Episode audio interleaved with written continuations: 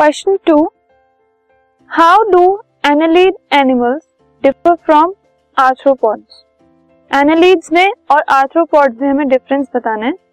सो जो एनालीड्स हैं, उनका सर्कुलेटरी सिस्टम क्लोज्ड होता है और जो आर्थ्रोपॉड्स हैं, उनके पास एक ओपन सर्कुलेटरी सिस्टम होता है। जो एनालीड्स हैं, उनकी बॉडी बहुत सारे सेम तरीके के आइडेंटिकल सेगमेंट्स में डिवाइडेड होती है और जो आर्थ्रोपॉड्स हैं, उनकी बॉडी जो है वो कुछ स्पेशलाइज सेगमेंट्स में डिवाइडेड होती है। So these are two main differences between annelids and arthropods this podcast is brought you by hub hopper Shiksha Abhiyan अगर आपको ये पॉडकास्ट पसंद आया तो प्लीज़ लाइक शेयर और सब्सक्राइब करें। और वीडियो क्लासेस के लिए शिक्षा अभियान के यूट्यूब चैनल पर जाएँ।